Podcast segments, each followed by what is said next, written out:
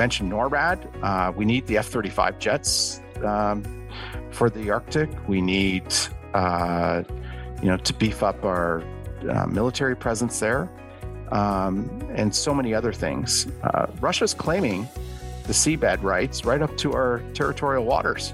Yeah. Uh, and we have no capacity uh, to counter it. We've got no submarinal capacity. We've got no um, technology capacity to counter it. And, you know, people who occupy those spaces, you know, are the ones who are going to control them and, and exploit them.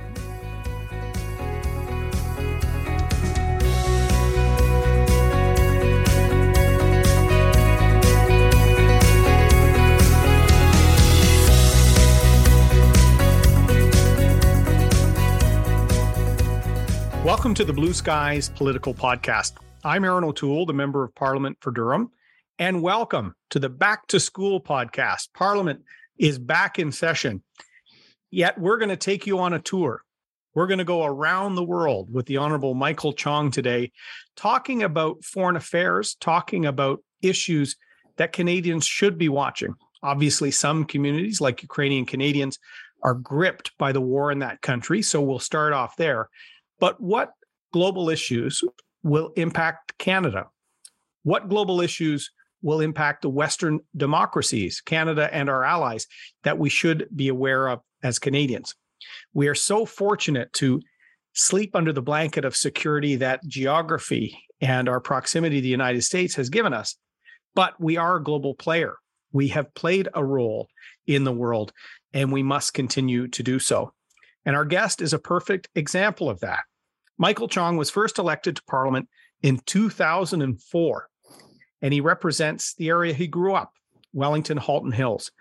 In 2006, after a couple of years in opposition, Michael joined the cabinet of Prime Minister Stephen Harper as president of the Queen's Privy Council and Minister of Intergovernmental Affairs and Sport.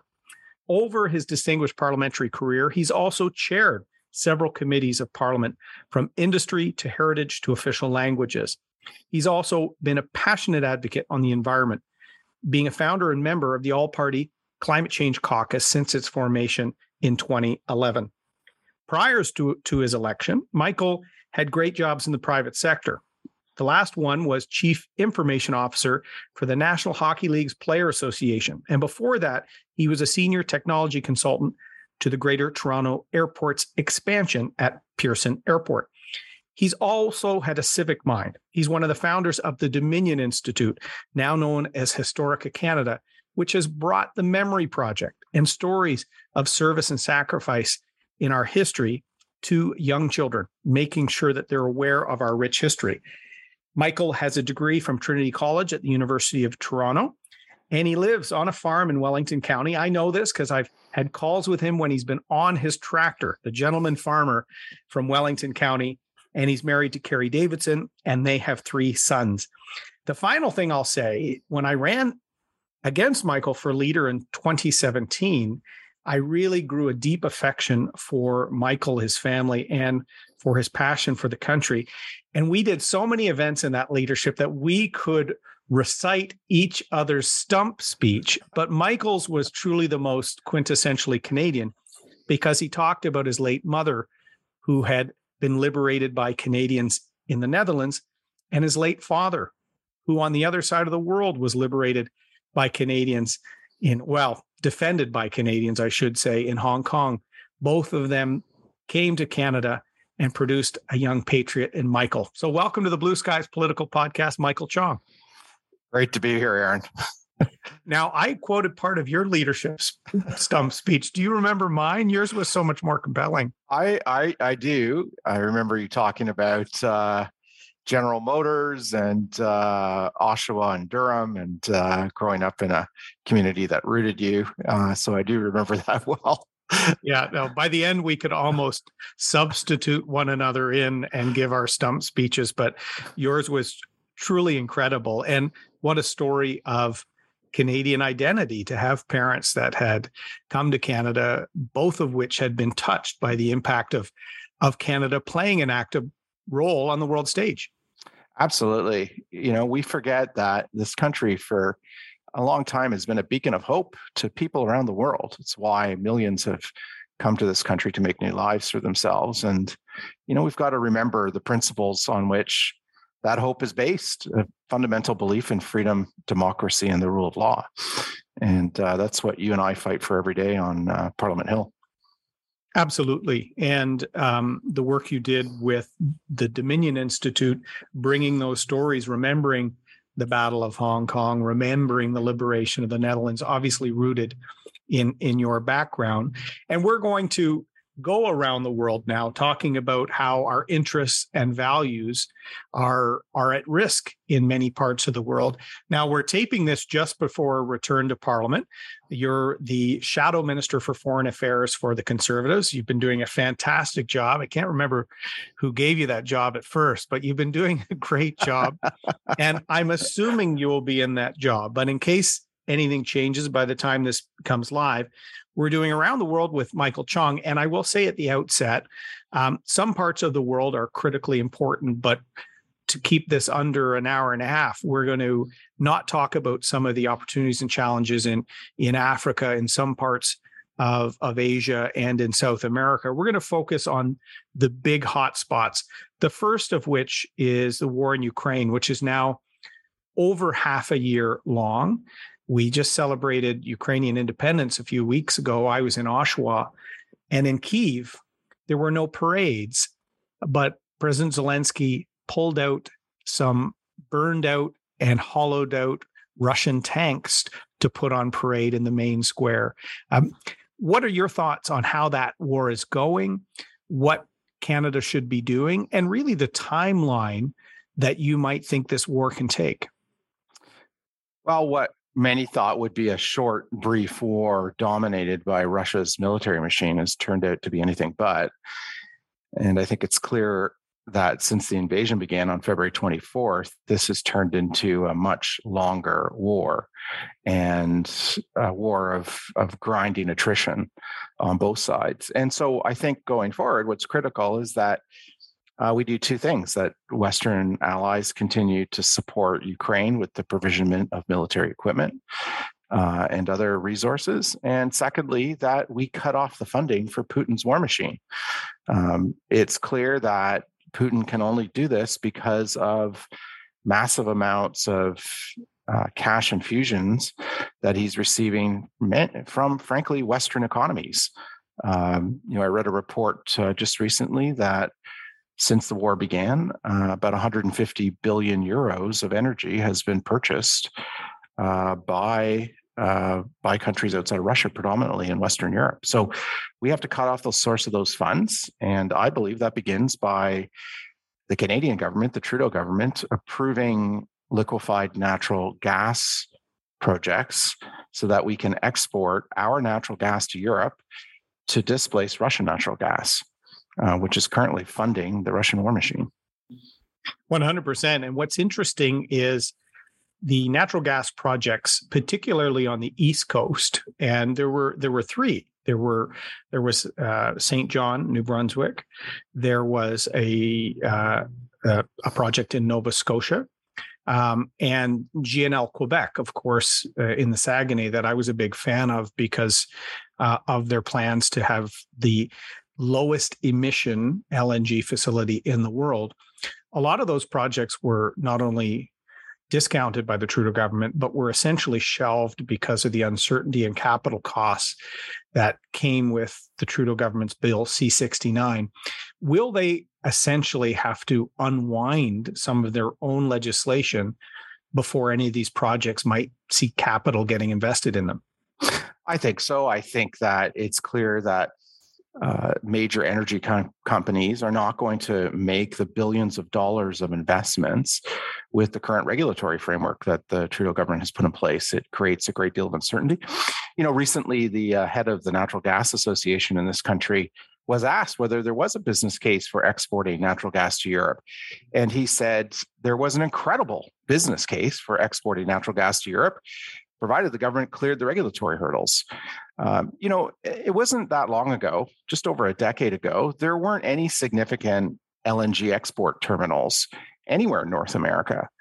But in the last several years in the United States, they've built uh, over half a dozen LNG terminals that are now exporting Canadian natural gas, ironically, uh, and American natural gas to Europe, helping to replace uh, Europe's dependence on Russian gas.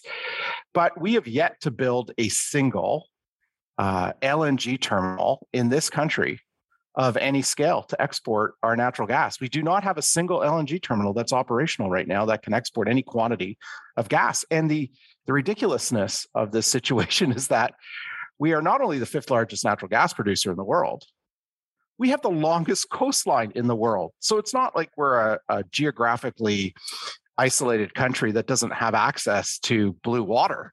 We have the longest coastline in the world. We have plenty of locations where we could site these facilities. But because of this government's uh, obstinance, uh, we've not yet built any LNG terminals that are operational, and none are on the horizon uh, because of uh, their regulation. So they need to reverse these policies if they're serious about defending the NATO alliance, if they're serious about Ukraine's independence and sovereignty. This is the single biggest thing Canada could do to assist Ukraine, and that is to export large quantities of natural gas to replace Russian gas in Western Europe. That would cut off Putin at the knees and cut off the funding for his war machine.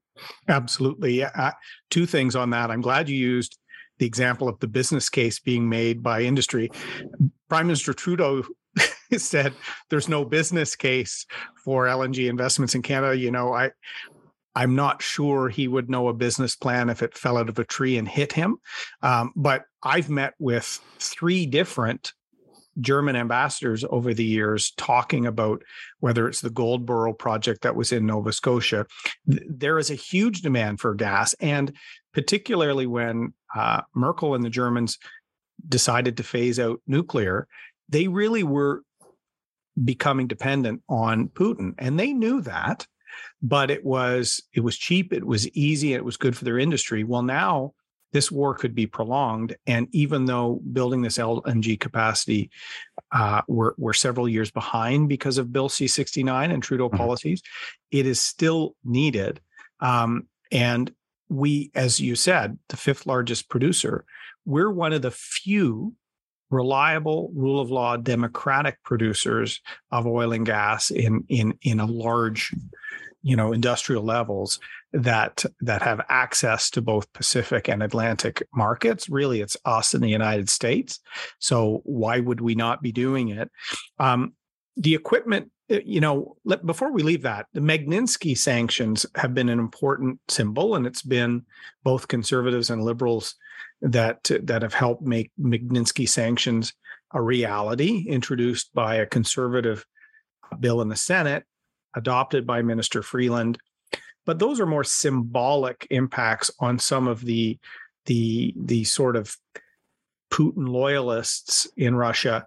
This energy uh, strength he has is really what's fueling the war regime. And so, what you're saying is we need to go past the Magnitsky sanctions and take their economy out at the knees. Absolutely. Look, the Russian economy is smaller than the Canadian economy, and it's overly reliant on exports of oil and gas.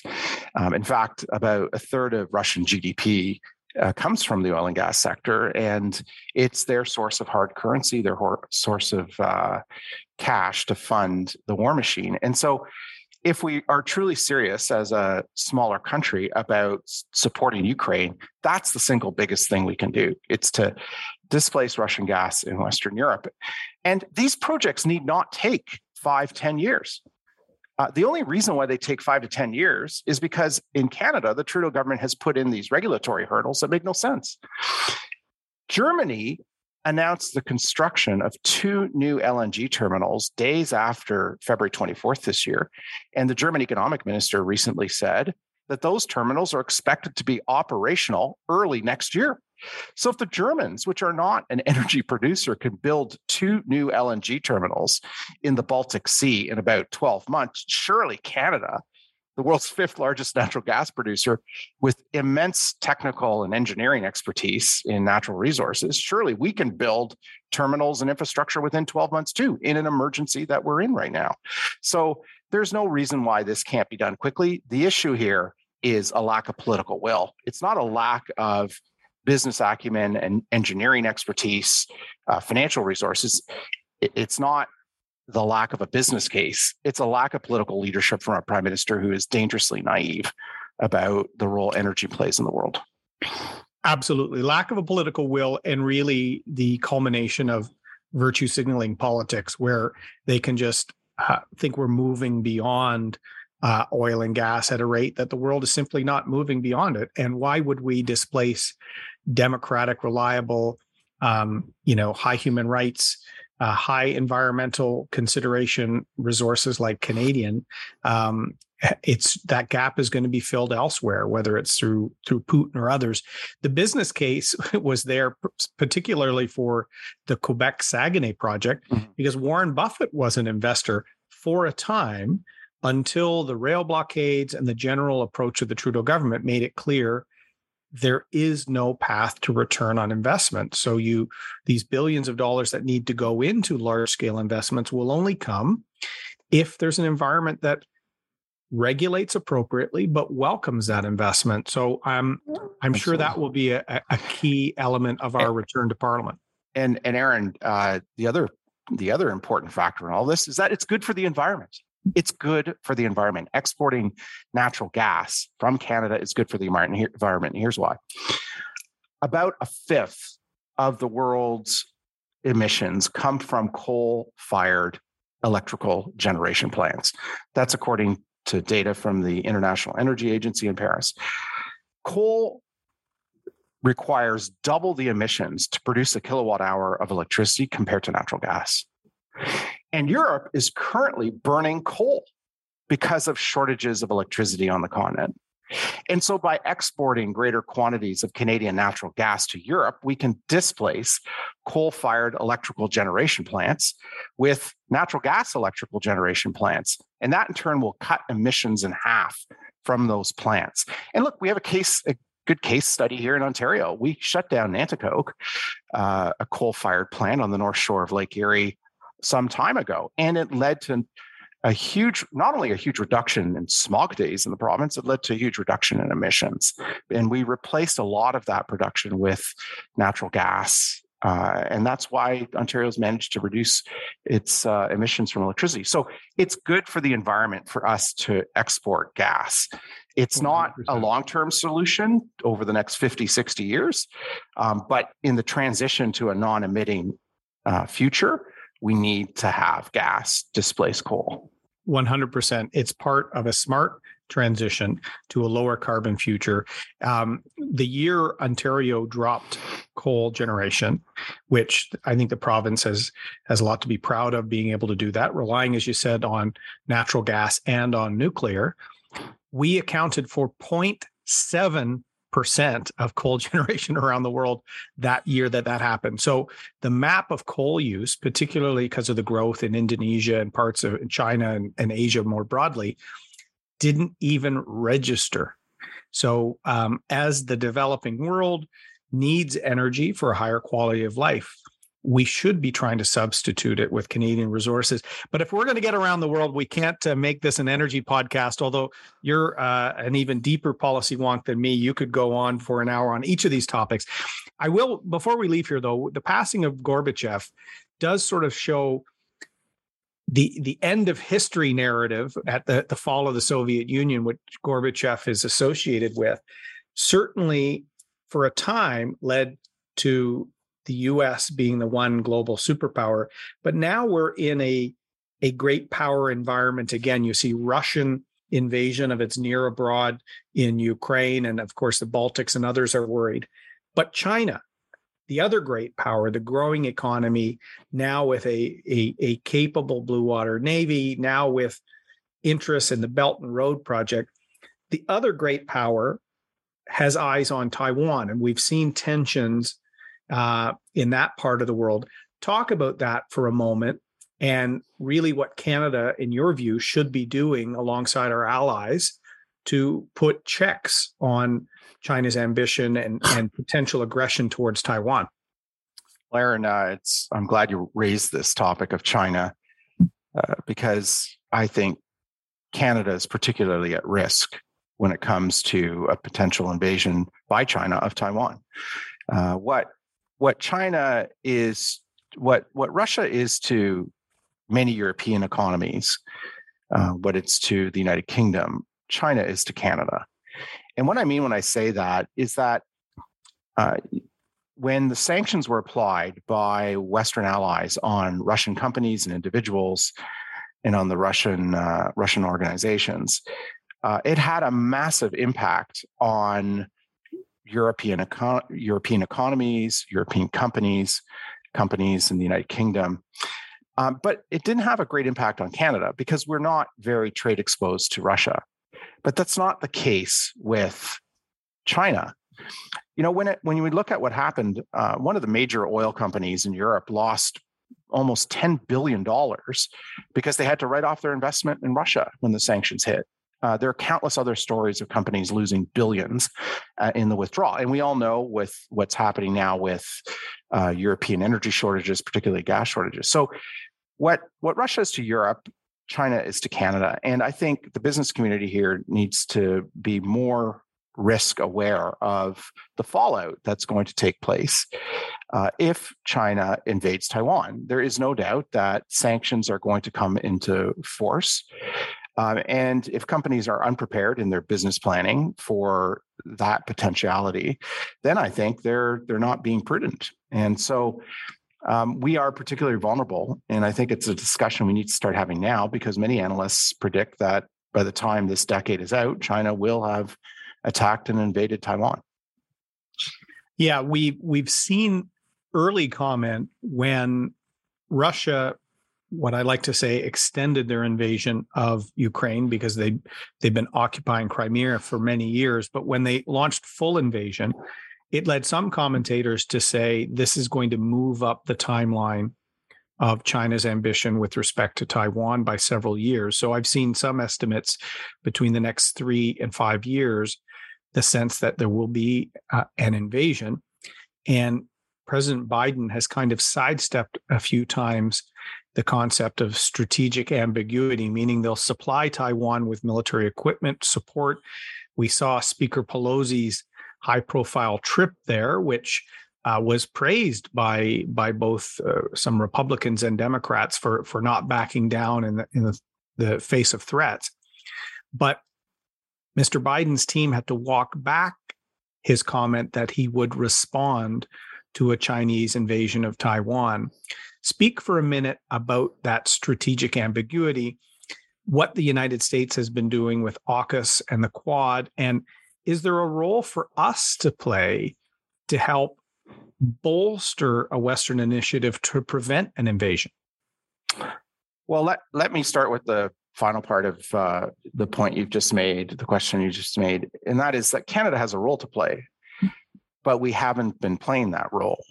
Um, and the role we should be playing is working more cooperatively with our allies in the Indo Pacific region, particularly in terms of defense and security.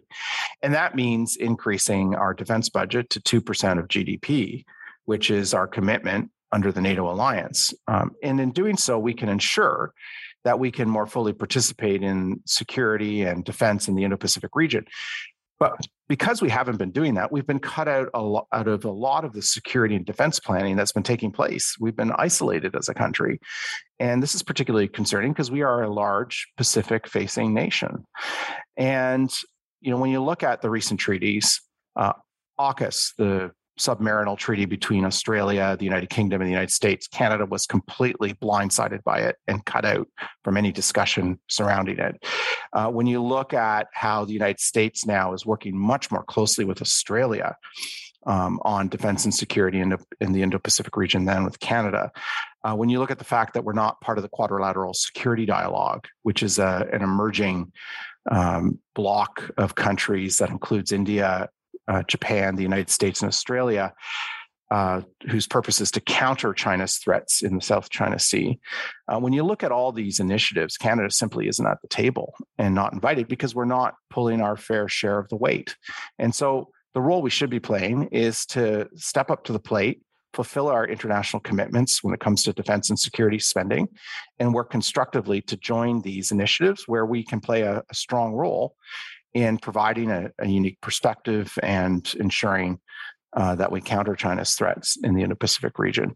You know, with respect to Taiwan, I think it's clear that President Xi's single life goal is the reunification of Taiwan with mainland China.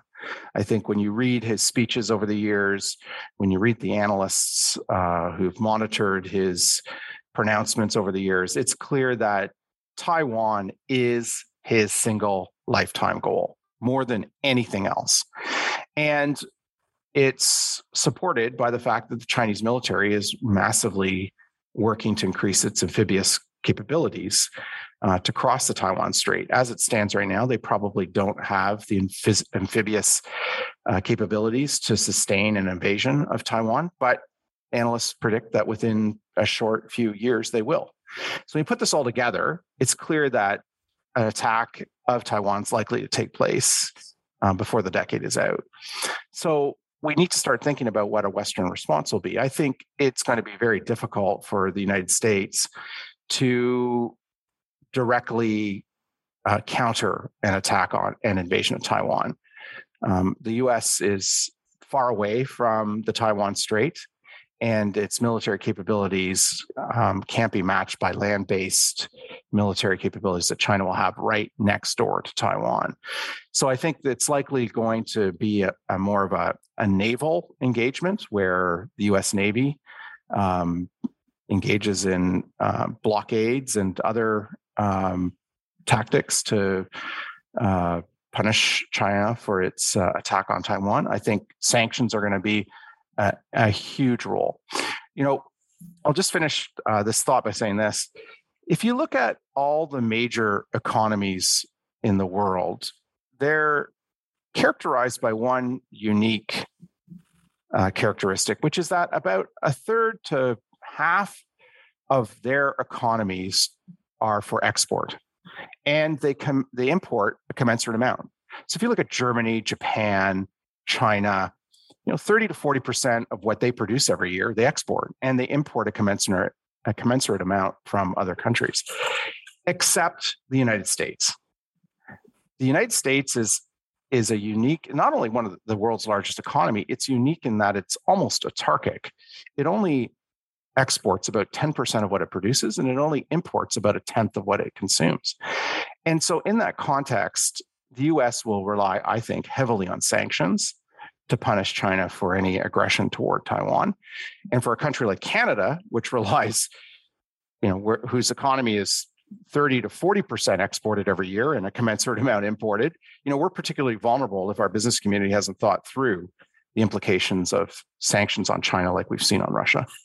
Yeah, that that uh, ends your point on how you began it, which is we will face economic challenges by large scale sanctioning of China post invasion. So the invasion takes place, we ramp up Western sanctions in a similar fashion to what we've seen against the Putin regime in Russia.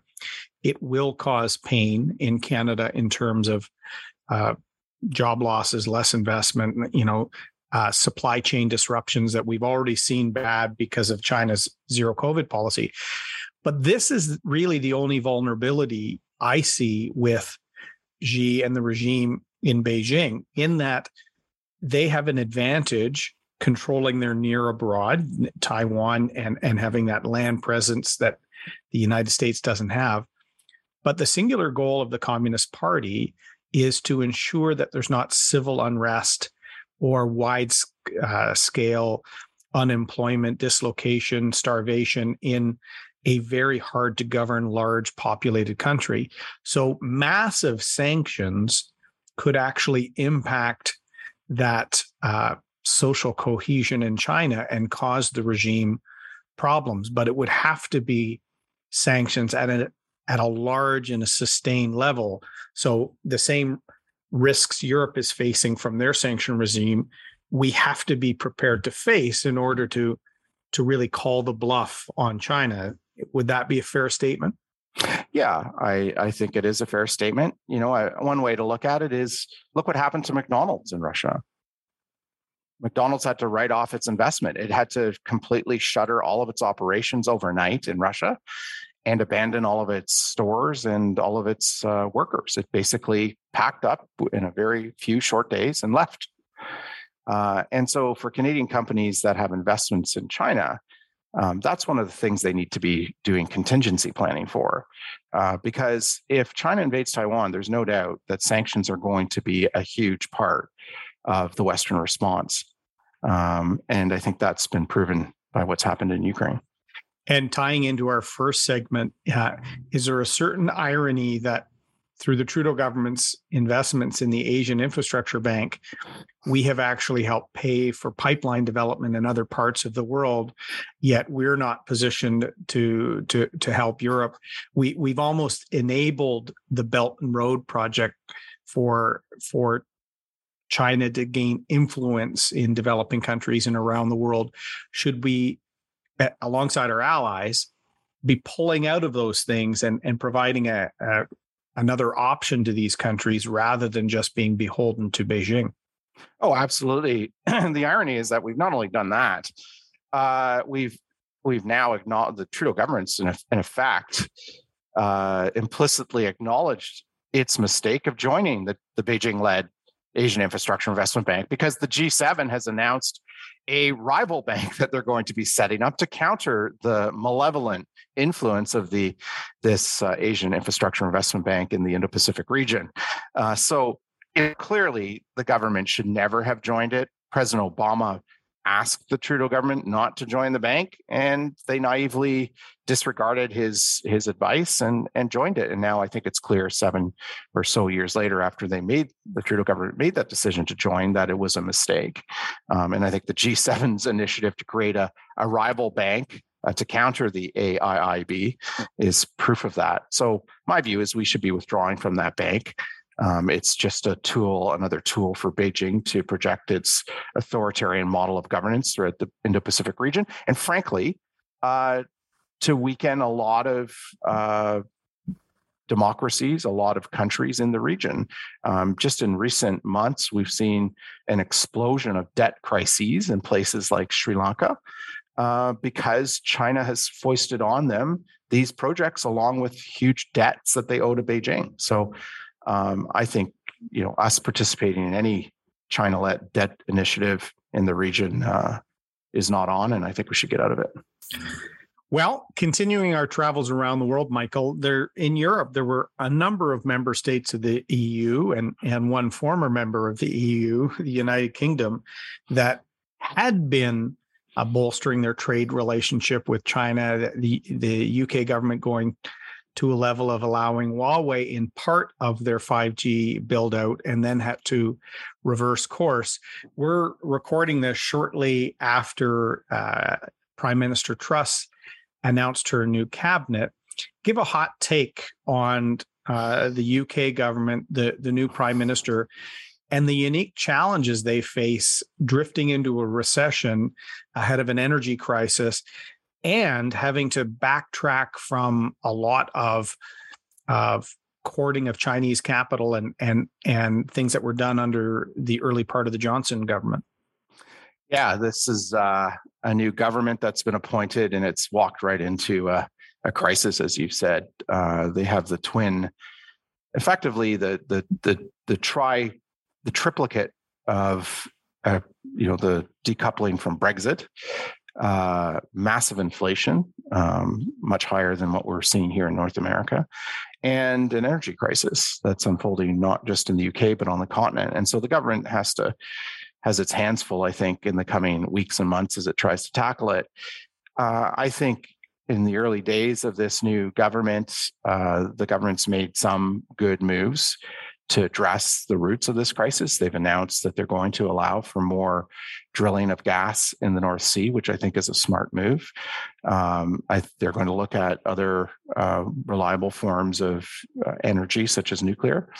Um, also, I think a good move. And so I think in the early days, it looks like they're headed in the right direction.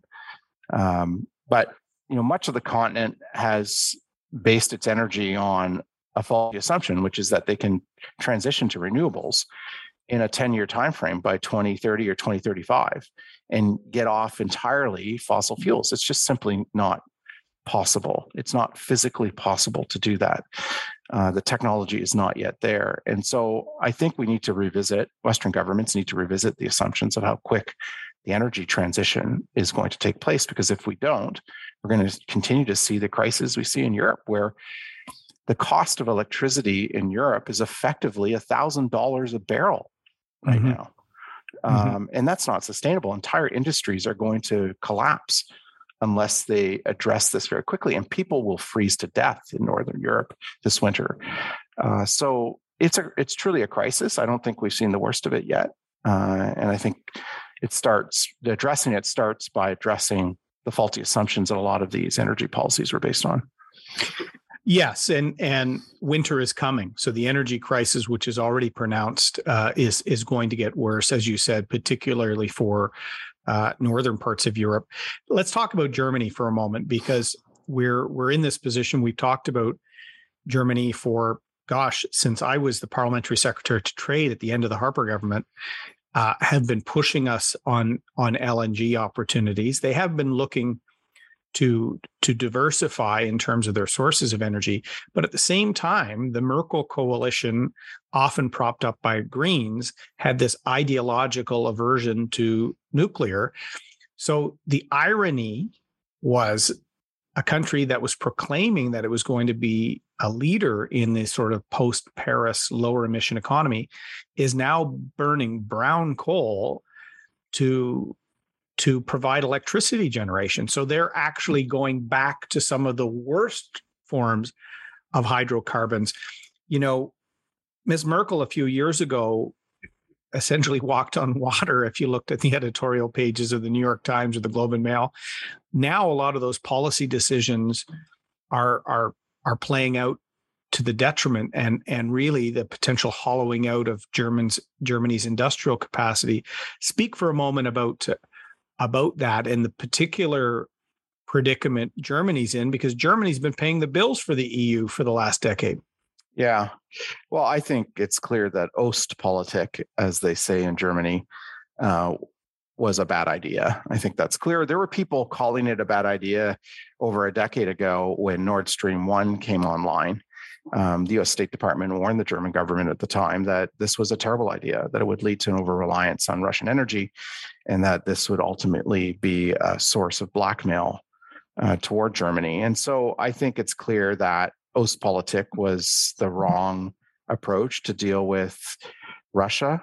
Um, and I also think it's clear that uh, Germany took the wrong approach on its own domestic policies when it came to nuclear power. Uh, you know, we're still in this ridiculous situation today where Germany is still on track to shut down its three nuclear reactors and keep them offline. Um, all the while, an energy crisis is raging. The fact of the matter is, nuclear is a safe, reliable form of energy. Uh, and here in Ontario, we have been producing half of all our electricity from nuclear for decades. Uh, and it's been a safe, clean, environmentally sustainable source of power. And the waste is not an issue. We know how to deal with nuclear waste in a safe manner where it can be safely stored for centuries and millennia. We know how to operate these plants in a safe manner. Um, France has produced 70% of its electricity from nuclear for decades, safely and efficiently.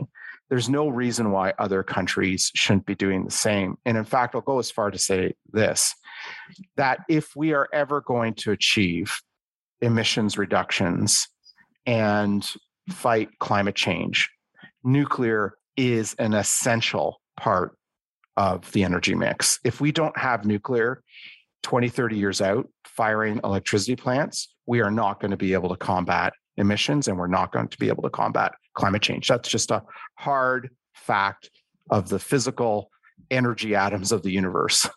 Yeah, absolutely. In fact, um, that's the same message I've been delivering for many years in a speech that if you really want to take climate change seriously, it has to go beyond uh, hashtags and sailing across the ocean to go to a meeting symbolically. It's about long term plans for lower emissions wherever possible while keeping quality of life and prosperity uh, at the forefront. And Canada could be a leader, not just because we have uranium uh, and and the fuel.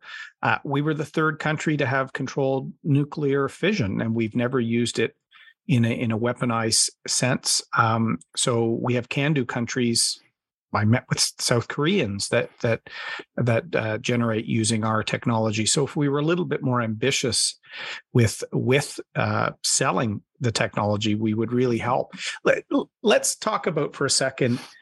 The EU is really has been living in a bit of a fantasy land in the last number of years in terms of the economy. You you see the success for many years of of Germany mainly, but also France and the UK to a lesser extent was was paying for the Italy's and the Greece and, and the Portugals. But now you also have uh, Orban and and some leaders going in a complete opposite direction to allies in Europe. You saw Orban meeting with Putin about uh, energy security. The UK has already had their Brexit is there risks of the EU itself coming apart amidst this energy crisis and then amidst a Germany that will soon not be able to sort of supplement the the the sort of monetary and economic union that has been in place throughout our lifetime. Yeah, I'm not sure it's at risk of completely um, falling apart, but there it's at risk of losing the unity that it once had and the unity on Ukraine that we've seen over the last six months. Um, it's certain you're starting to see cracks in the unity of European countries' position on Ukraine, for example, in part because of their over reliance on on Russian energy. Uh, and so I think, you know, these countries need to give a serious thought to where their energy is going to come from in the future. I think nuclear has to be a part of the mix. I think they they have to declare nuclear energy as green energy is vital to not only combating climate change but also vital to getting off their reliance on Russian oil and gas. I think they also have to take a serious look at the highly indebted nature of their economies. If you look at the euro in recent months, it's plummeted mm-hmm. uh, to near record lows against the U.S. dollar, um, and this is in part because they're they're they're basically drowning in debt, and the European Central Bank is unable to figure out what to do because they know if they hike interest rates too aggressively, uh, that's going to really hammer these economies and households that are so indebted. But on the other hand, uh, they're risking a currency crisis um, if they don't uh, tackle inflation, and uh, I, you know they risk the risk of the euro plunging even further. So, uh, you know, they're in a very difficult position. Um, and I think it's because they've kicked the can down the road so many times over the last 10, 15 years uh, and not tackled the root economic problems that uh, that they have. Yeah, I, am even more pessimistic, Michael. I, I, really do think that with the declining euro, with mounting massive debt, and with the potential of the German industrial model being hollowed out because of high energy costs, uh, you could see a collapse uh, economically. And, um, you know, you individual countries can't uh, unpeg their their currencies and and deal with economic crisis. So so what happens? Do do some of the wealthier countries uh, feel that they're better off on their own, like the UK? Now that now, now that there's a model for exit, um, and and the lack of a German roaring economy, I, I really think economic realities are going to begin to descend on the EU and people's mistrust of institutions and of government that we're seeing in this sort of populist wave. Um, I, I, would not be surprised if we saw further exits over the next 48 months um, and even a movement in Germany um, uh, against the EU. So I think we're in tumultuous times around the world for all democracies, and inflation, the energy crisis will only make it worse. Um, and on that rosy note, let's cross the pond and talk about North America for a moment. Uh, you've probably heard me uh, use Churchill's line a lot. I'm looking at him over on my wall and some photographs taken by a, a veteran who was in Sunnybrook and gave me the photos. Churchill once called Canada the linchpin of uh, the United States and the UK and Europe. Um, we were key in the formation of of NATO. We've also been that bridge trying to affect US interest alongside European interest. But right now, you talked about how we're irrelevant in the Pacific, not a part of the, the Quad, not a part of AUKUS.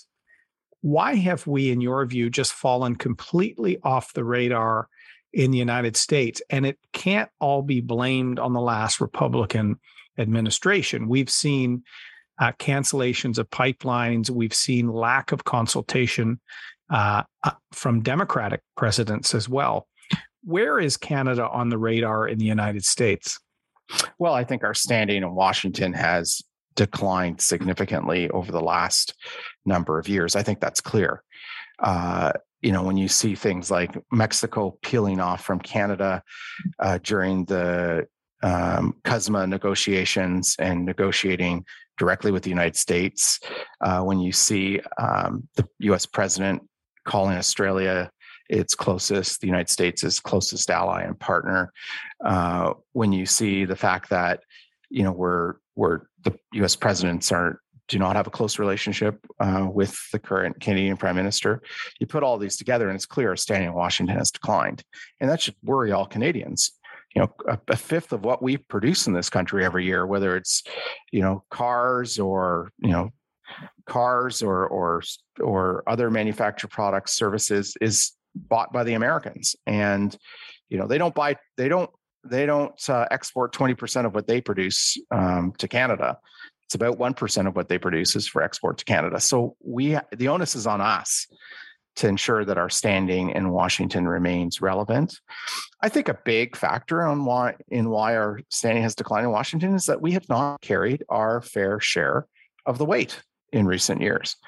Uh, nothing matters more to the Americans than the defense and security of their country. As Hillary Clinton once said, uh, security trumps economy. And that was in the post 9 11 era. And you know, as a result, the Americans care very deeply about how much their allies are spending on security and defense.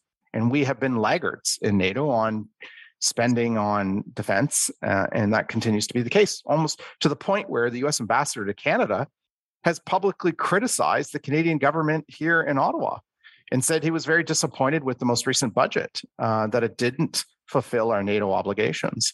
Um, and so you know, until we get to the point where we're going to carry our fair share of the weight, I think our standing in Washington is going to continue to decline. Yeah.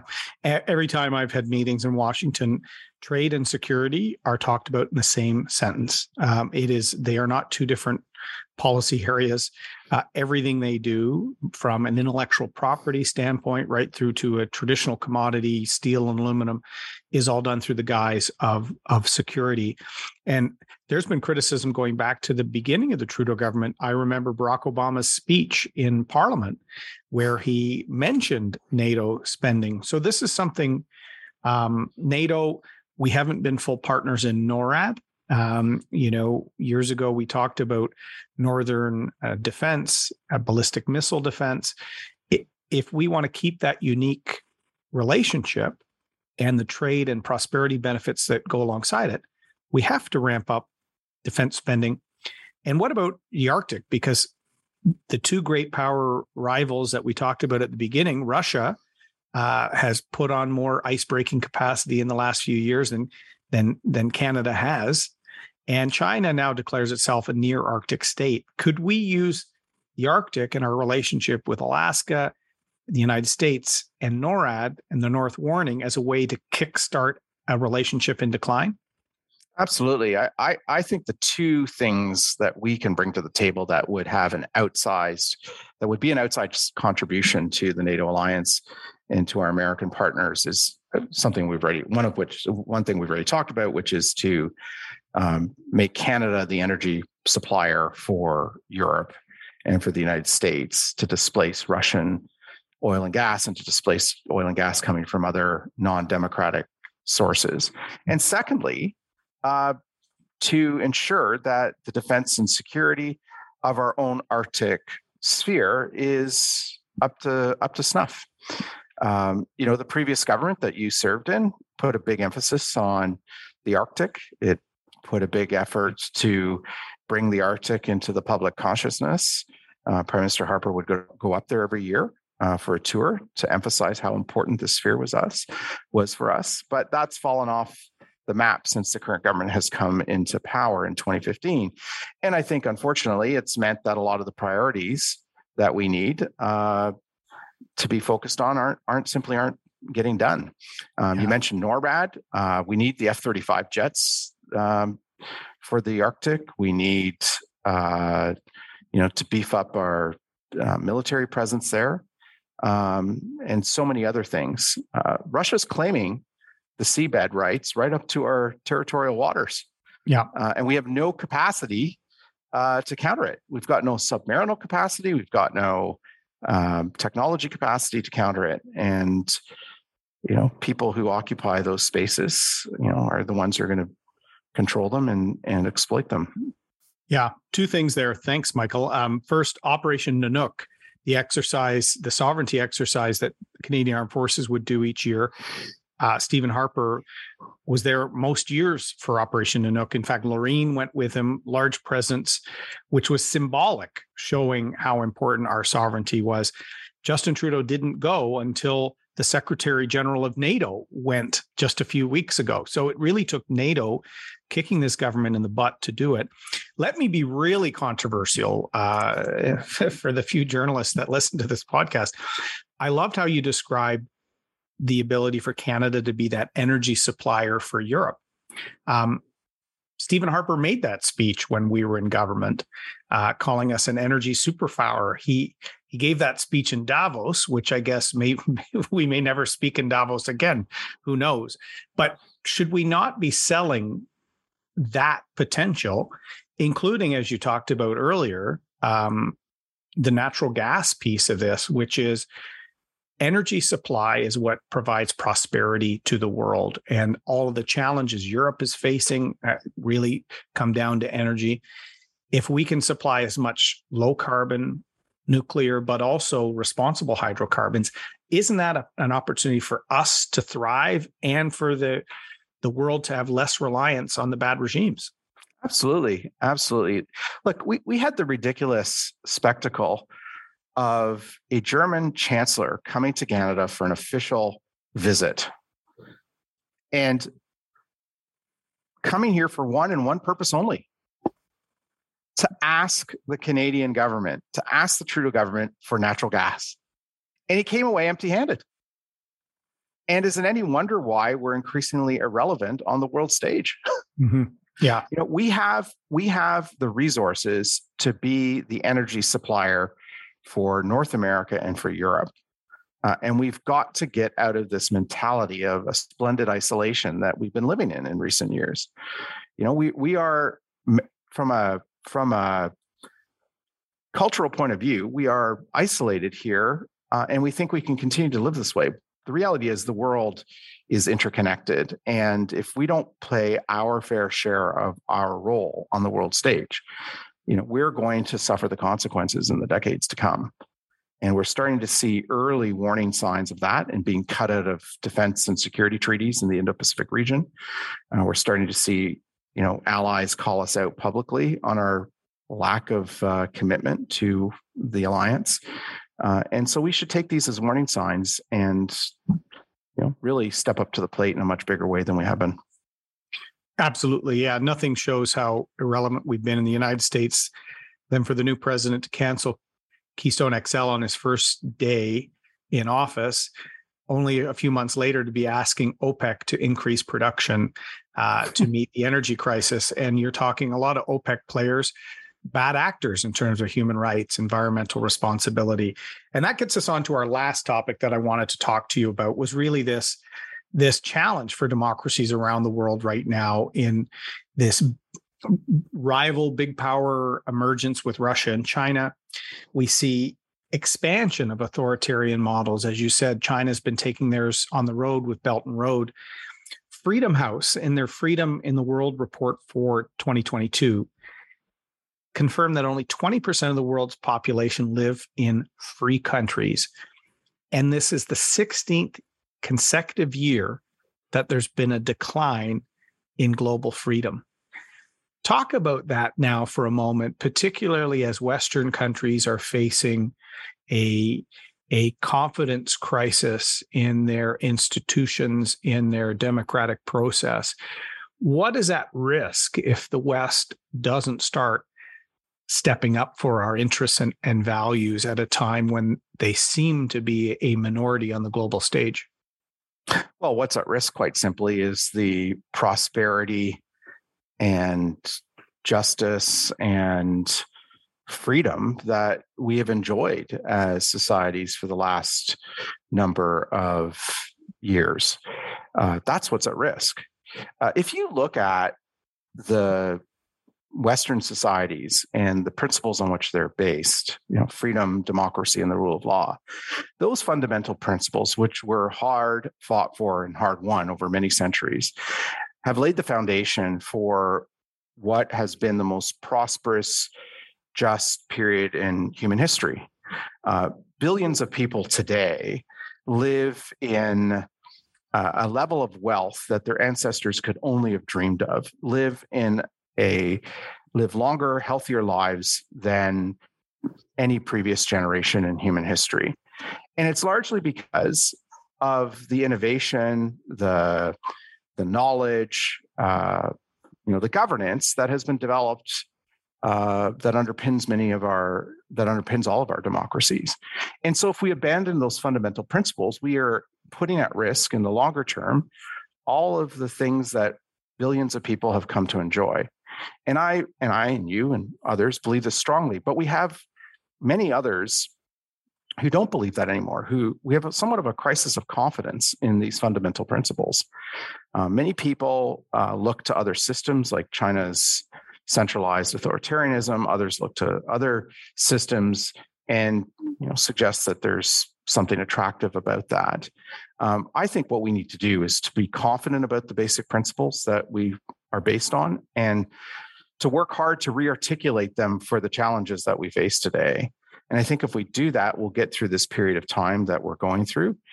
Uh, and I think we'll get to the other side in a much brighter future where democracies are once again ascendant. You know, as you mentioned, Freedom House and others have uh, chronicled the decline of uh, democracies over the last decade and a half. And this is very much a concern. Um, but it's something we've seen before. If you look at the period of the Great Depression, uh, democracies were back on their heels during the 19 during that time as well during the 1930s in fact you know the rise of fascism in, in central europe and asia to many looked much more attractive. And we had people at the time arguing that fascism was a better system uh, than you know democracies um, were.